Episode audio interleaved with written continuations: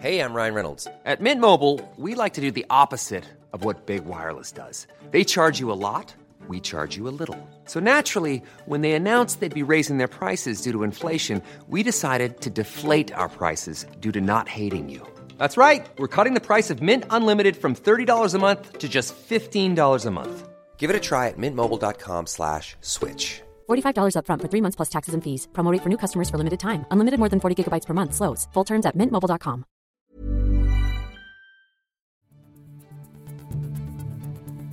This is the Times morning briefing on Monday, the 2nd of October. Tens of thousands of benefit claimants will face lower payments if they fail to look for work under a clampdown to be announced by Jeremy Hunt at the party conference today.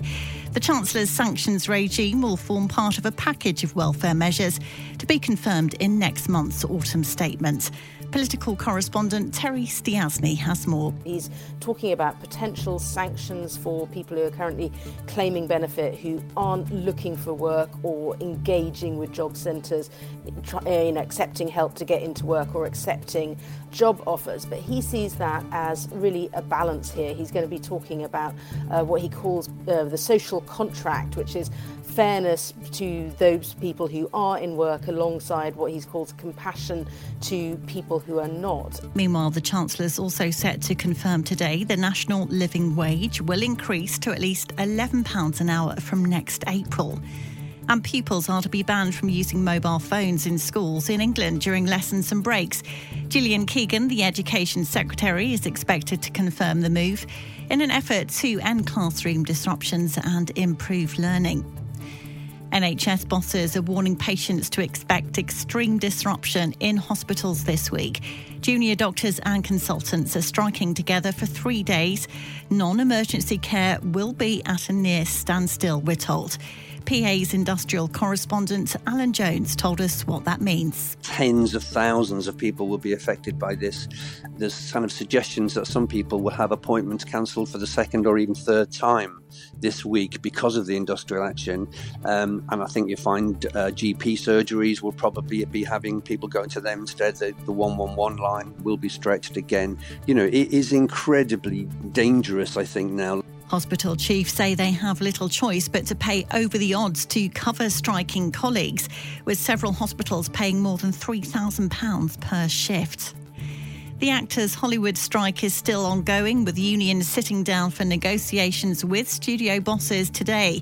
There's hope an agreement can be reached after a deal was struck with writers last week, bringing an end to their walkout.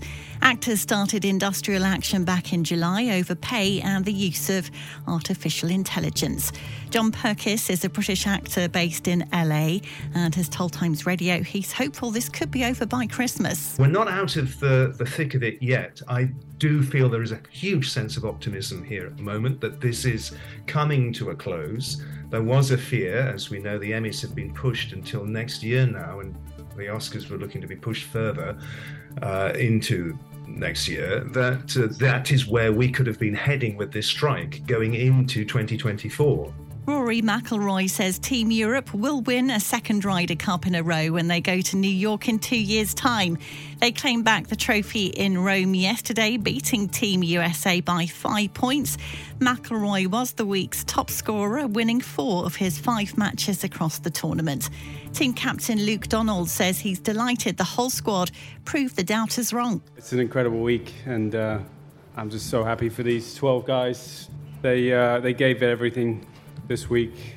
They were a pleasure to be around. They made my life uh, very easy, and uh, they played like superstars.